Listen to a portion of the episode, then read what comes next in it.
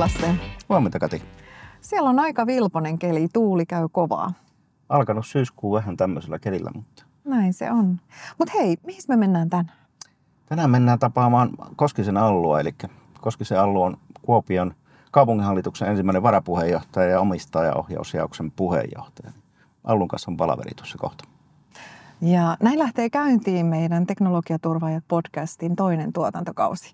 Me ollaan päästy Lassen mukaan. Lasse on Istekin toimitusjohtaja Koskivuori sukunimeltänsä ja me tehdään tänään matkaa hänen kanssaan ja tässä matkalla vähän jutskaillaan sitten näistä hänen arkeensa kuuluvista asioista. Kiva kun tulit mukaan.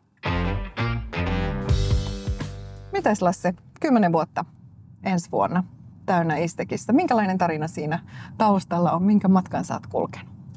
Aika on mennyt kyllä tosi, tosi, tosi jouhevasti. Eli kun sanoit 10 vuotta, niin yllätti ittenikin.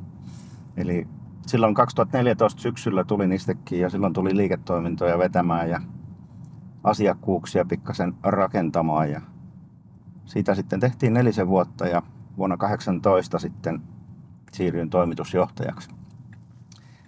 Ja aika on ollut siinä mielessä mukavaa, että tekemistä on riittänyt ja tekeminen on ollut aina erilaista ja on saanut tosi monipuolisesti eri istekkiläisten kanssa tehdä töitä matkan varrella. Ja toki, toki tekeminenkin on muuttunut aika paljon, eli yhtiö on kasvanut merkittävästi tässä vuosien aikana. Että silloin 14 vuonna syksyllä kun tuli, niin taidettiin tehdä sinä vuonna 38 miljoonaa liikevaihtoa ja henkilökunta oli vajaa 300. Ja nyt tietysti lukemat on pikkasen erilaisesti. Joo, siihen pitää varmaan rapia tonni laittaa päälle sitten niin kuin nuppilukuna. Tota, Tämä on ollut aika kovaa kasvun aikaa viimeiset vuodet ja ehkä just tässä niin kuin sun toimitusjohtajakaudella niin on tapahtunut paljon asioita. Mitä Istekki on tänä päivänä? Istekki on tänä päivänä, kutsutaan teknologiaturvaajiksi istekkiläisiä, niin Istekki on tänä päivänä merkityksellinen talo meidän asiakkaille. Eli me tuotetaan monimuotoisia palveluita, jotka on kokonaistaloudellisia, vastuullisesti tuotettuja ja vaikuttavuutta sinne asiakkaan toimintaan tekeviä. Ja ehkä se meidän ominaispiiri on se, että me ollaan aika tämmöinen kokonaisvastuunottava taho, eli me vastataan kokonaan asiakkaan ICT- ja terveydenhuollon teknologian palveluista ja se tuo mu- mukanaan sitten tämmöistä merkittävää vastuuta, mutta myös sitä, että luottamusta asiakkailta meille, että me pidetään heidän toiminta pystyssä. Joo, ja se on aika tärkeä tehtävä ja nimenomaan tämän kautta tulee tämä yhteiskunnallinen merkitys. Miten sä maantieteellisesti nyt sitten näet Istekin sijainnin? Sote-uudistus saatiin tulille vuodenvaihteessa ja hyvinvointialueita taisi tulla runsain mitoin Istekin omistaja-asiakkaiksi. Joo, tässä on tietysti kun ollaan in-house-yhtiö, niin, niin pikkasen erilaisia laaja-alaisuuksia tuommoiseen normaali yritystoimintaan. Että meillä sinällään ei niin kuin tämmöinen liikevaihdon kasvu tai henkilöstön määrän kasvu ei ole driveri, vaan driveri on se, että me tuotetaan näitä äsken mainittuja palveluita, laadukkaita kokonaistaloudellisia palveluita ja jos ja kun löytyy asiakkuuksia, jotka on myös meidän omistajia samalla, niin jotka tarvii sitten tämän kaltaisia palveluita ja se sitä heidän toimintaa kehittää, niin silloin se meidänkin toiminta kasvaa. Ja tämä sote-uudistus nyt, mikä tapahtui vuodenvaihteessa, niin se oli tietysti merkittävä kasvuloikka kaiken kaikkiaan, kun kunnilta siirtyi sitä tekemistä hyvinvointialueille, niin esimerkiksi Pirkanmaalla ja Pohjois-Savossa, niin, niin henkilöstö, joka teki perusterveydenhuoltoon ja näihin siirtyviin toimintoihin liittyviä palveluita, niin ne siirtyi sitten meille tekemään samanlaista työtä ja nyt sitä tällä hetkellä kehitetään ja jalostetaan, että se työ muuttuu niin kuin yhtenäisemmäksi siellä hyvinvointialueella.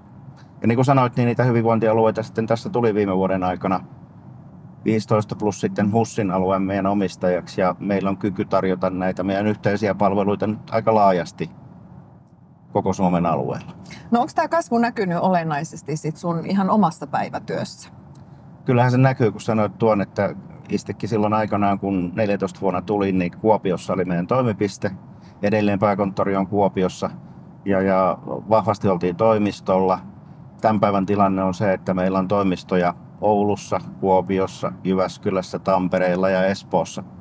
Ja esimerkiksi Tampereella ja Kuopiossa on useampia toimipisteitä, samoin Jyväskylässä on pari toimipistettä, niin minun työssä se tarkoittaa, että kilometrejä tulee, eli Oulun, Oulun ja Espoon välillä kun tässä liikkuu, niin, niin autoon kerkee tulla kilometrejä vuodessa aika paljon. No tuosta mä oikeastaan voisin kysyä vähän lisääkin, että nyt kun laaja verkosto on ulkoisia toimijoita ja sitten tämä koko 1000-3400 istekkiläisen joukkue tässä, niin miten sä jaat sun päiväohjelman? Kuinka paljon sä oot esimerkiksi niin kun läsnä sitten ihan fyysisesti tuolla toimistolla? Tämä onkin hyvä kysymys tuolla toimistolla, että nyt tänään, tänään on varmaan tuossa Kuopion toimistolla, huomenna Jyväskylässä, sitten ensi viikolla alkuviikko Jyväskylässä, keskellä viikkoa Tampereella ja ei kun hetkinen, ensi viikolla Tampereella, joo. Nyt piti ihan miettiä, menee, joo, Tampereella. Istikin kyllä. lataus 23 asiakaspäivät on ensi viikolla Tampereella. Siellä alkuviikolla ja sitten loppuviikolla Helsingissä. Että kyllä se niin kun, ää, tekeminen, tekeminen on monella eri paikkakunnalla ja tietysti tämä nykyään tämä tekniikka mahdollistaa sen, että pystyy ajaessa hoitamaan aika paljon asioita ja toimistolla ollessaan niin ei välttämättä tapaa sen toimiston ihmisiä. Että voi olla, että tapaa sitten Teamsissa muita henkilöitä. Mm. Mä muistelen, että sulla oli tässä jossakin vaiheessa sellainen tapa, että sä halusit kaikki uudetkin istekiläiset sitten kohdata. Jos et ihan henkilökohtaisesti, niin vähintäänkin sitten tämmöisessä ryhmätilaisuudessa. Niin vieläkö sä oot pystynyt tästä periaatteesta kiinni pitämään? Kyllä, kyllä täytyy antaa jossain välissä. Eli korona toi tullessaan sen, että tosiaan se perinne oli se, että aina perehdyttämisjakson, niin joka kuukausi otettiin uudet istekiläiset ja tapasin heidät niin kuin ryhmätilaisuudessa, mutta myös siinä oli aikaa sitten keskustella henkilöiden kanssa mahdollisesti kahden kesken. Korona tuli, ei enää ollut mahdollista järjestää tämmöisiä, me siirrettiin ne Teamsiin. Ja, ja sanotaanko näin, että volyymit on ollut sen verran isoja, että tänäkin vuonna istekin on tainnut vajaa 400 henkeä tulla, niin ei vaan enää kaikkia kerkeä. Mm. No mitäs, kun puhutaan kuitenkin tänäkin vuonna noin runsaasta niin kuin istekiläisten mukaan tulosta, niin miltä tulevat vuodet sitten näyttää? Onko meillä tehtyjä linjauksia, suunnitelmia sitten, että kuin tämä asemoituu? Niin kuin sanoin, niin meillä ei ole tavoitteena se, että liikevaihto kasvaa tai henkilöstömäärä kasvaa. Et me tuotetaan hyviä palveluita, kustannustehokkaita – ja se kustannustehokkuus on meillä, niin, tehokkuus on meillä niin todennettu, eli meillä on ulkoista, ulkoista auditointia tehty siinä, että miten meidän palvelut on kustannustehokkaita, niin me pystytään se osoittamaan, niin me pyritään tarjoamaan uusille Istekin asiakasomistajille semmoisia konsolidoituja ja yhteisiä palveluita, jotka, jota ei tehdä asiakaskohtaisesti. Eli silloin saadaan se verovaroin tuotettu ja kehitetty palvelu kustannustehokkaammin näille uusille käyttäjille käyttöön. Ja normaalisti se myös nopeuttaa sitä käyttöönottoa, koska ne on valmiiksi mietittyjä. Mm-hmm. Joo, ja tästä itse asiassa tämä poltteleva kysymys, joka varmasti kaikkien huulilla on myös siellä ruutujen takana ja luurien päässä, niin on tämä viimeaikainen keskustelu in-house-yhtiöistä, joka liittyy sitten tietenkin ministeri Orpon ohjelmaan. Niin millaisia ajatuksia tämä herättää toimitusjohtajassa? Se sanotaan, että monenkaltaisia ajatuksia ja tähän tietysti liittyy koko tämä in-house-toiminta. Eli Istekin on nyt ICT, ICMT-talo, joka tuottaa in näitä palveluita ja se ehkä, ehkä on hallitusohjelmassa pikkasen suoraviivaisesti vedetty viivottimella niitä asioita, että ihan samalla tavalla kuin yritykset Suomessa ei ole kaikki samanlaisia, niin ei myöskään mm-hmm. in-house-yritykset ole kaikki samanlaisia.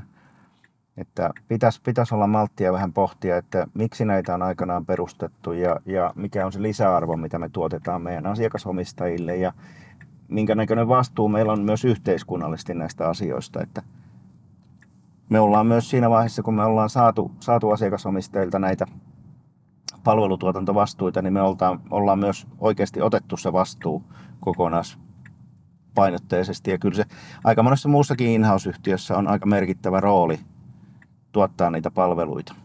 Joo, ja näitä in-house-yhtiöitähän on tosiaan, niin kuin mainitsit, niin Suomessakin todella monta eri aloille, ICT ja ruokahuoltoon ja erilaisiin muihin palveluihin. Teillä on yhdistyskin perustettu näiden in kanssa, kustoksesta siis puhutaan, niin voisitko vähän rauttaa sitä kustoksen toimintaa? Sulla on tärkeä rooli siellä myös. Joo, kustos on, on tässä noin vuoden verran vähän reilu ollut toiminnassa ja siinä tosiaan minun roolina olla nyt hallituksen puheenjohtajana ja siinä on tosi hyviä kollegoita hallituksessa ja toiminnassa muutenkin. Ja meillä on enemmän tämmöinen niin kuin viestinnällinen moodi kustoksessa, eli me halutaan kertoa inhouse-yhtiöiden toiminnasta, kertoa siitä, että miten tärkeä rooli meillä on tässä yhteiskunnassa ja miten niin kuin hyvää työtä me ollaan tehty vuosikausia meidän asiakasomistajille.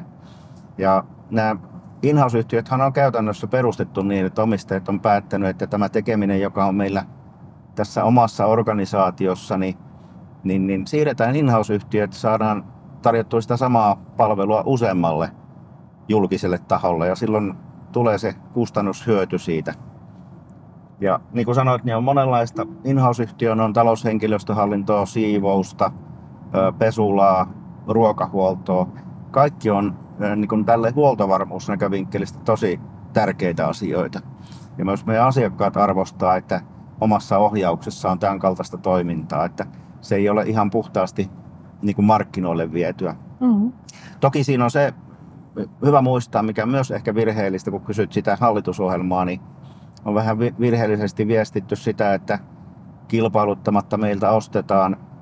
Fakta on se, että in-house-yhtiöiden pitää lain mukaan kilpailuttaa kaikki tarpeet, eli meidän omistajat ei tee sitä kilpailutusta, vaan me tehdään. Ja Et, eikö tässä nyt nimenomaan me pystytään ihan lukujakin sanomaan, että kuinka merkittävä osuus niistä palveluista onkin loppupelissä markkinoilta hankittuja? Joo, ja tämä on se toinen ehkä erhe, mikä siellä on, että esimerkiksi istäkin tapauksessa niin, ää, meidän liikevaihto viime vuonna oli 197 miljoonaa, niin, niin 60-70 prosentin osuus siitä me ostetaan markkinoilta jo tällä hetkellä. Eli me käytetään todella montaa suomalaista yritystä meidän palveluiden taustalla tuottamassa näitä palveluita ja edelleen halutaan jatkaa sitä, kun kysyt, että miten tulevaisuudessa, niin kyllä niin kuin niistäkin tavoitteena on löytää niin hyviä kumppaneita, että meidän ei tarvitse kaikkea tehdä itse. Ja aika paljon tällä hetkellä käytetään, että meillä on kumppaniverkostossa useita satoja yrityksiä ja tosiaan noin mittavasti tällä hetkellä ostetaan niitä palveluita. Kyllä vaan.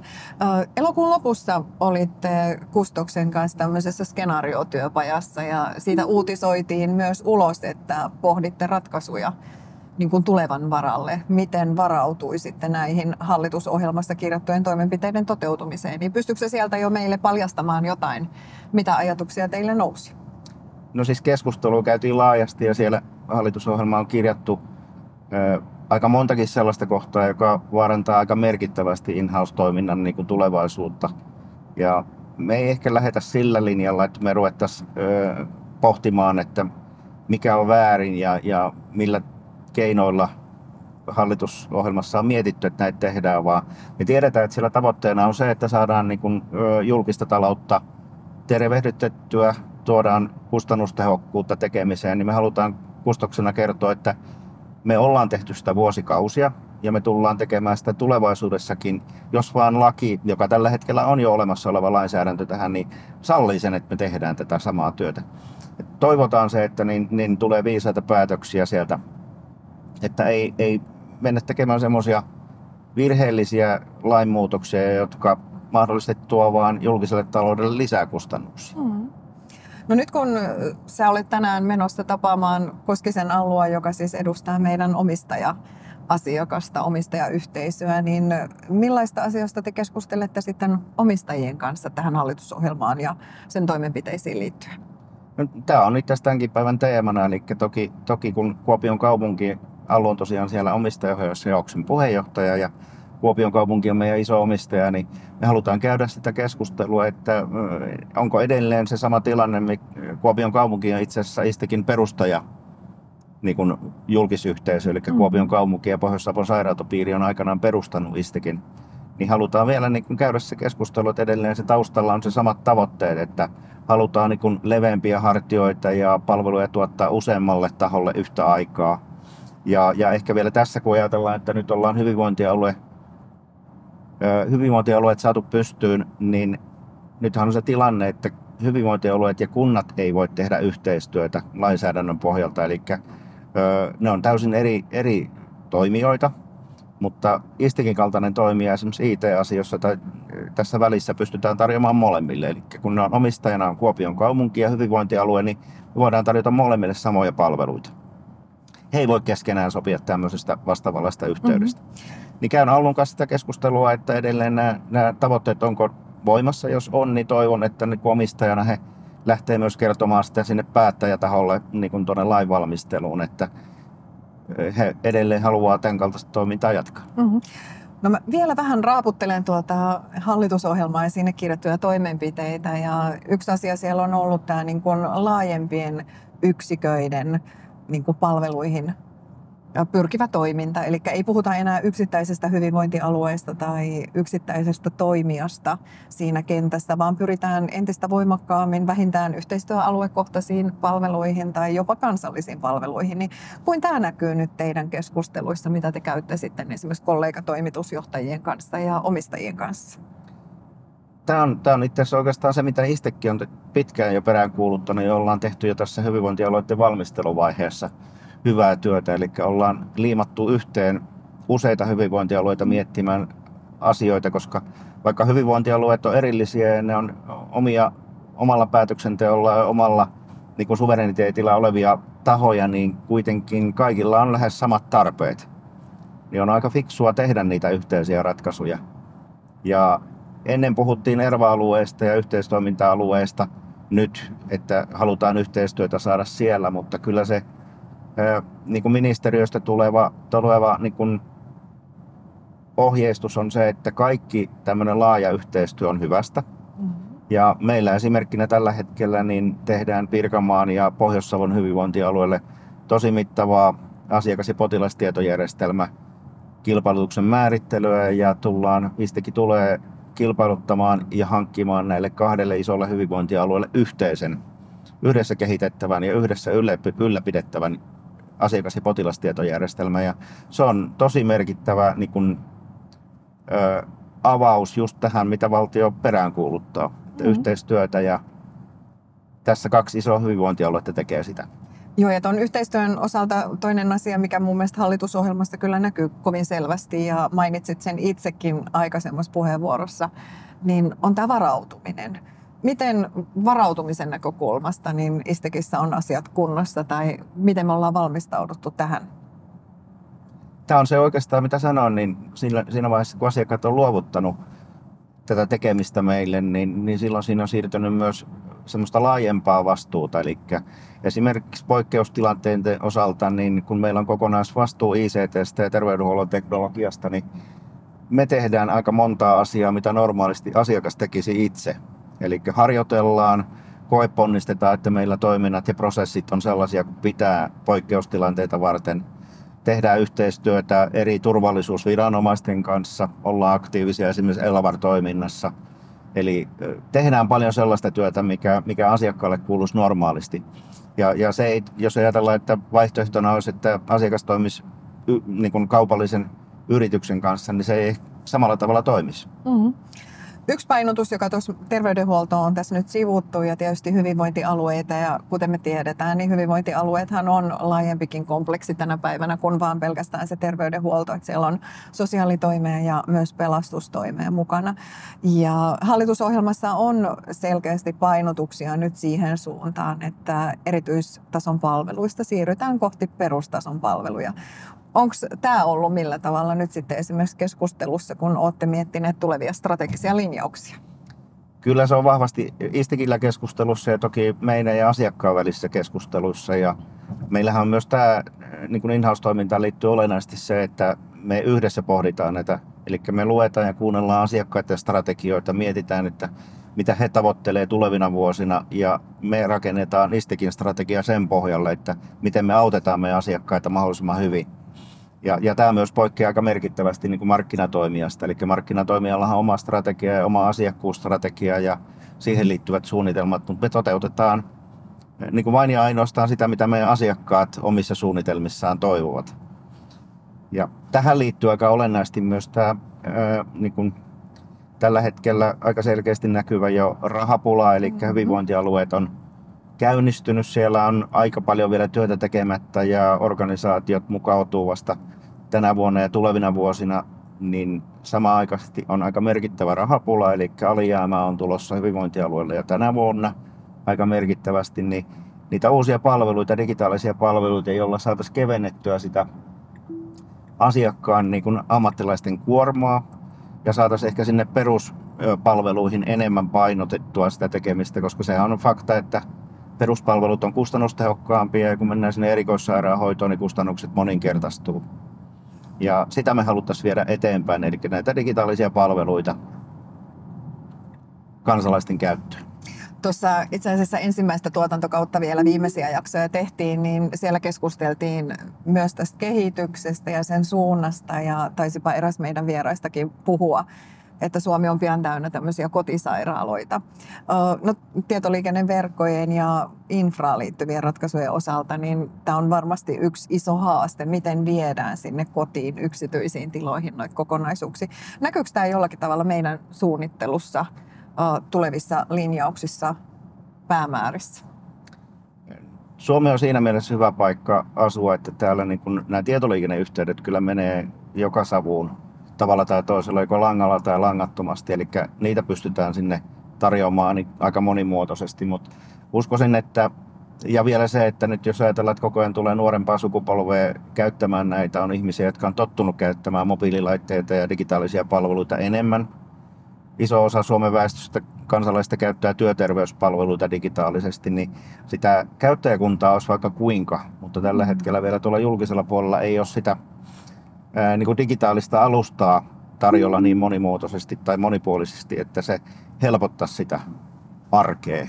Et kyllä meidän suunnitelmissa on, on tarjota ja suun, niin kuin toteuttaa semmoisia digitaalisia palveluita, jota pystytään kevyesti ottamaan käyttöön tai nopeu, nopeammin ottamaan käyttöön, koska ne on jo valmiiksi suunniteltu. Joo, ja tähänkin varmaan liittyy sitten hyvin läheisesti kaikki nämä tietoturvaan, tietosuojaan Tietoturva, kysymykset. Joo tietoturva- tietosuoja-asiat on meille niin kuin ihan kunnia-asia ja tämä on myös semmoinen niin tosi tärkeä, eli me vastataan meidän ää, tosi kriittisten asiakkaiden tiedosta ja, ja kyberturvallisuus se on, se on myös tietysti maailmantilanteesta johtuen tällä hetkellä aika poikkeuksellisen voimakkaassa turbulenssissa, eli myös siihen istäkin panostetaan merkittävästi.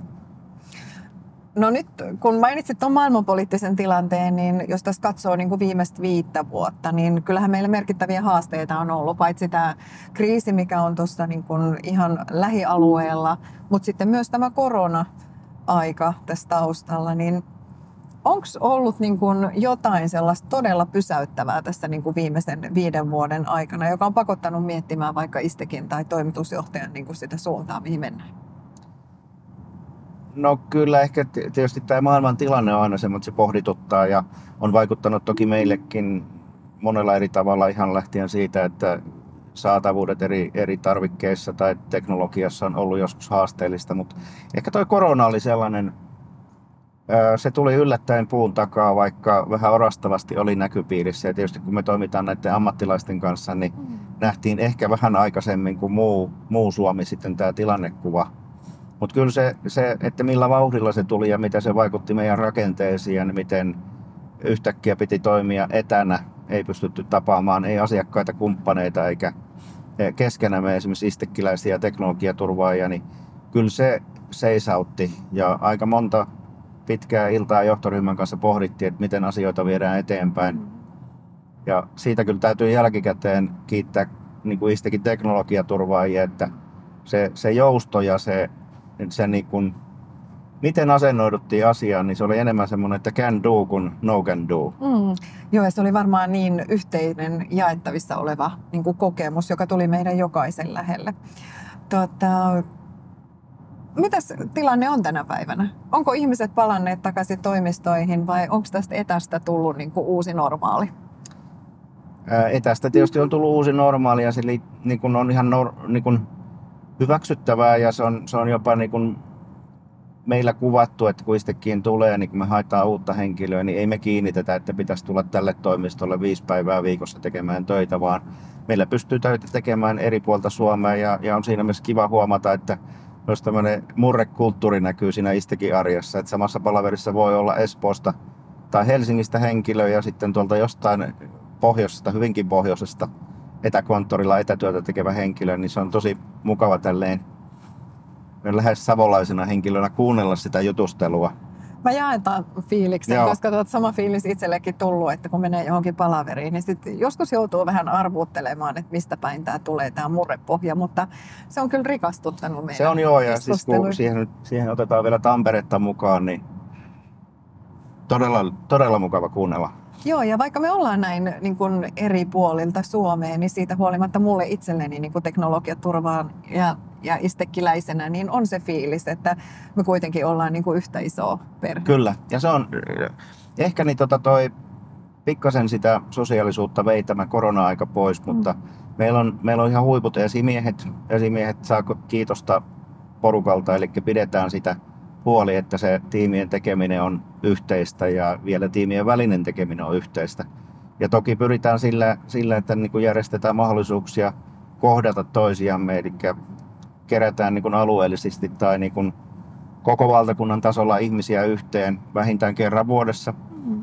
Ja, ja sitten tiimit kohtaa useamminkin ja tietysti työhyvinvoinnista pidetään huolta, niin siellä tavataan mutta kun kysyt sitä, että ollaanko toimistolle palattu, niin mm. kiva on huomata silleen, että viimeksi kun esimerkiksi Tampereen toimistolla kävin, niin melkein voi sanoa, että täyttä oli. Okei. Okay. Että, Sama fiilis niin. meitä, kun piipahdin tuolla Oulussa, että siellähän oli tupa ihan täynnä. Että, Joo.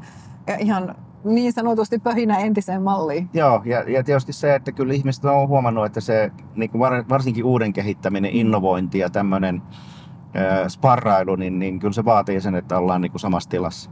Kyllä vaan. Hei tuota, pikkuhiljaa aletaan olla niin kuin määrän päässä ja meillä on se tilanne, että edellisellä tuotantokaudella teknologiaturvaajien podcastissa vieraita pyydettiin aina kertomaan jokin paljastus. Ja nyt ollaan siirtymässä sitten tosi toimiin ja paljastuksista haasteisiin. Ja me ollaan tänään keskusteltu nyt vähän sun työn kuvasta ja siitä, miten Istekki on viime vuosina kehittynyt ja miten kasvu on näkynyt ja miten nämä ympärillä olevat kriisit ja erilaiset muuttuneet tilanteet on vaikuttaneet tähän meidän tekemiseen, niin nyt pääset sitten haastamaan. Ja mielellään annan sulle ihan vapaat kädet, että näihin teemoihin liittyen, niin kelle sä haluaisit haasteen heittää ja mikä se sun haasteessa mahtaisi olla?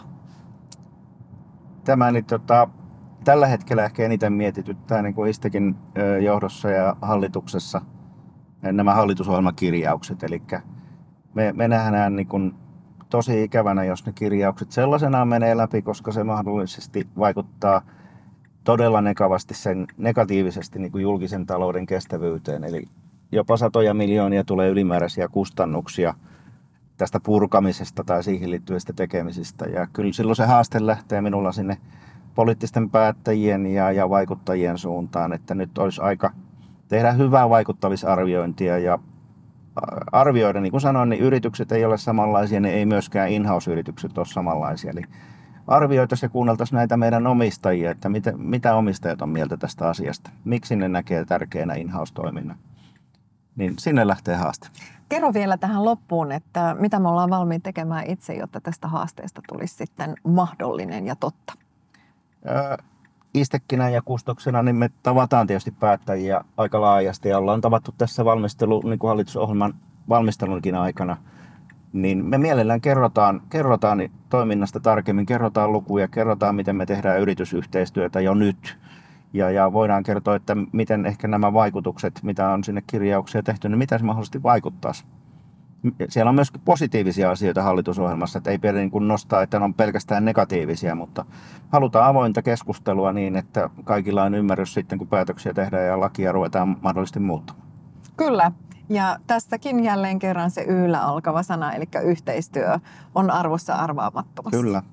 Mutta hei Lasse, meidän määränpää hämöttääkin jo tuossa edessä ja ehkä Allu siellä pikkuhiljaa meitä jo odottelee. Niin kiitos tästä matkasta Mukava oli kuulla, mitä sun päivään kuuluu ja miten sä näitä asioita ajattelet. Ja kiitos sinulle, kun olit mukana. Tule taas mukaan inspiroita. Kiitokset.